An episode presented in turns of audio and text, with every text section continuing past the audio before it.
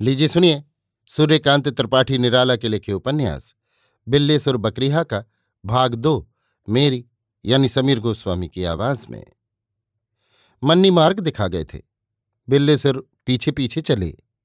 गाँव में सुना था, बंगाल का पैसा टिकता है, बंबई का नहीं, इसलिए बंगाल की तरफ़ देखा। पास के गाँवों के कुछ लोग बर्दवान के महाराज के यहाँ थे सिपाही, अर्दली, जमादार। बिल्लेसुर ने सांस रोककर निश्चय किया बर्दवान चलेंगे। लेकिन खर्च न था। पर प्रगतिशील को कौन रोकता है? यद्यपि उस समय बोल्शिविज्म का कुछ ही लोगों ने नाम सुना था। बिल्लेसुर को आज भी नहीं मालूम। फिर भी आइडिया अपने आप बिल्लेसुर के मस्तिष्क में आ गई। वे उसी फटेहाल कानपुर गए। बिना टिकट कटाए कलकत्ते वाली गाड़ी पर बैठ गए। इलाहाबाद पहुँचते पहुँचते चेकर ने कान पकड़कर गाड़ी से उतार दिया। बिल्लेसुर हिंदुस्तान की जलवायु के अनुसार सविनय कानून भंग कर रहे थे।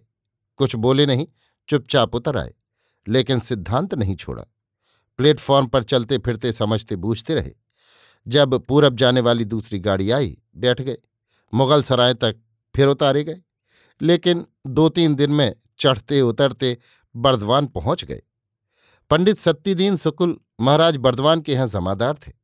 यद्यपि बंगालियों को सत्तीदीन शब्द के उच्चारण में अड़चन थी, वे सत्यदीन या सतीदीन कहते थे, फिर भी सत्तीदीन की उन्नति में वे कोई बाधा नहीं पहुँचा सके। अपनी अपार मूर्खता के कारण सत्यदीन महाराज के खजांची हो गए, आधे। आधे इसलिए कि ताली सत्यदीन के पास रहती थी, खाता एक दूसरे बाबू लिखते थे। सत्यदीन इसे अपने एकांत विश्वासी होने का कारण समझते थे। दूसरे हिंदुस्तानियों पर भी इस मर्यादा का प्रभाव पड़ा। बिल्लेसुर समझ बूझकर इनकी शरण में गए। सत्यदीन सस्त्रीक रहते थे। दो तीन गाय पाल रखी थी। स्त्री शिखरी दशना थी। यानी सामने के दो दांत आवश्यकता से अधिक बड़े थे। होठों से कोशिश करने पर भी नाबंद होते थे। पैकू के सुकुल कनवजियापन में बिल्लेसुर से बहुत बड़े। फलतः बिल्लेसुर को यहाँ सब तरह अपनी रक्षा देख पड़ी। बिल्लेसुर सत्तीदीन के यहाँ रहने लगे। ऐसी हालत में गरीब की तहजीब जैसी, दबे पाँव, पेट खलाए, रीढ़ झुकाए, आँखें नीची किए आते जाते रहे। उठते जीवन में सत्तीदीन की स्त्री को एक सोहलाने वाला मिला। दो तीन दिन तक भोजन न खला। एक दिन औरत वाले कोठे जी गया। नक्की सुरों में बोली, मैं कहती हूँ बिल्लेसुर तुम तो आ ही गए हो और अभी हो ही। इस चरवाही को विदा क्यों न कर दूँ? हराम का पैसा खाता है, कोई काम है? घास खड़ी है, दो बोझ काट लानी है, नहीं पैर की बंधी मूठे हैं, यहाँ वहाँ का जैसा धान का पैरा नहीं। बड़ा बड़ा कतर देना है और थोड़ी सी सानी कर देनी है। देश में जैसे डंडा लिए, यहाँ ढोरों के पीछे नहीं पड़ा रहना पड़ता। लंबी लंबी रस्सियाँ, तीन गाय हैं, घास खड़ी है। बस ले गए और खूंटा गाड़ कर बाँध दिया। गायें चरती रहीं, शाम को बाबू की तरह टहलते हुए गए और ले आए।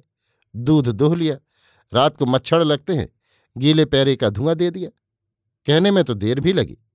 कहकर सत्यदीन की स्त्री ने कनपटी घुमाई और दोनों होठ सटाने शुरू किए। बिल्लेसुर चौकन ने ढोर चराने के लिए समंदर पार नहीं किया। ये काम गाँव में भी था, लेकिन परदेश अपना कोई नहीं। दूसरे के सहारे पार लगना है। सोचा तब तक कर लें। नौकरी न लगी तो घर का रास्ता नापेंगे। बिल्लेसुर को जवाब देते देर हुई। सत्यदीन की स्त्री ने कनपटी घुमाई कि बिल्लेसुर बोले, कौन बड़ा काम है? काम के लिए ही तो आया हूँ। सात सौ कोस, देश सात सौ कोस तो होगा। बिल्लीसुर के निश्चय पर जमकर सत्यदीन की स्त्री ने कहा, ज़्यादा होगा, कानपुर से बर्दवान की दूरी। सोचकर बोली, जमादार आएँगे तो पूछूँगी, उनकी किताब में सब लिखा है। बिल्लीसुर खामोश रहे, मन में किस्मत को भला बुरा कहते रहे। शाम को जमादार आए, भोजन तैयार था, स्त्री ने पैर धुला दिए, जमादार पाटे पर बैठे। स्त्री दिन को मक्खियाँ उड़ाती है रात को सामने बैठी रहती है। जमादार भोजन करने लगे।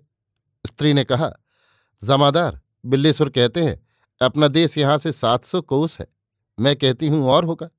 तुम्हारी किताब में तो सब कुछ लिखा है। सत्यदीन को एक डायरी मिली थी। डायरी भी वही बाबू लिखता था।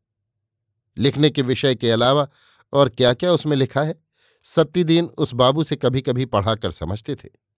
सत्यदीन ने सोचा, महाराज ने ऊँचा पद तो दिया ही है। संसार को भी उनकी मुट्ठी में बेर की तरह डाल दिया है। कई रोज वो किताब घर ले आए थे और वहाँ जो कुछ सुना था, जितना याद था, जबानी स्त्री को सुनाया था। बाएँ हाथ से मूछों पर ताव देते हुए मुँह का निवाला निगलकर सत्यदीन ने कहा, सात सौ कोस इलाहाबाद तक पूरा हो जाता है। उनकी स्त्री चमकती आँखों से बिल्लेसुर को देखने लगी। बिल्लेसुर हार मानकर बोले, जब किताब में लिखा है तो यही ठीक होगा। पति को प्रसन्न देखकर पत्नी ने अर्जी पेश की, जिस तरह पहले बड़े आदमियों का मिजाज परखा जाता था, फिर बात कही जाती थी। बिल्लीसुर गर्जमंद की बावली निगाह से देखते रहे। सत्यदीन ने उसमें एक सुधार की जगह निकाली। कहा, बिल्लीसुर अपने आदमी हैं, इसमें शक नहीं, लेकिन इसमें भी शक नहीं कि उस छोकड़े से ज़्यादा खाएँगे।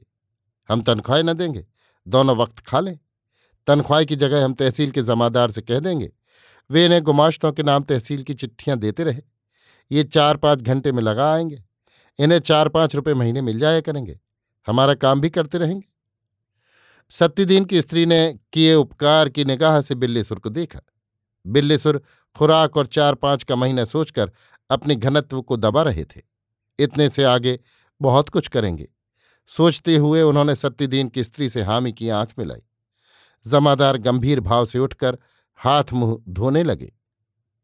अभी आप सुन रहे थे सूर्यकांत त्रिपाठी निराला के लिखे उपन्यास बिल्लेसुर बकरीहा का भाग दो, मेरी यानी समीर गोस्वामी की आवाज़ में।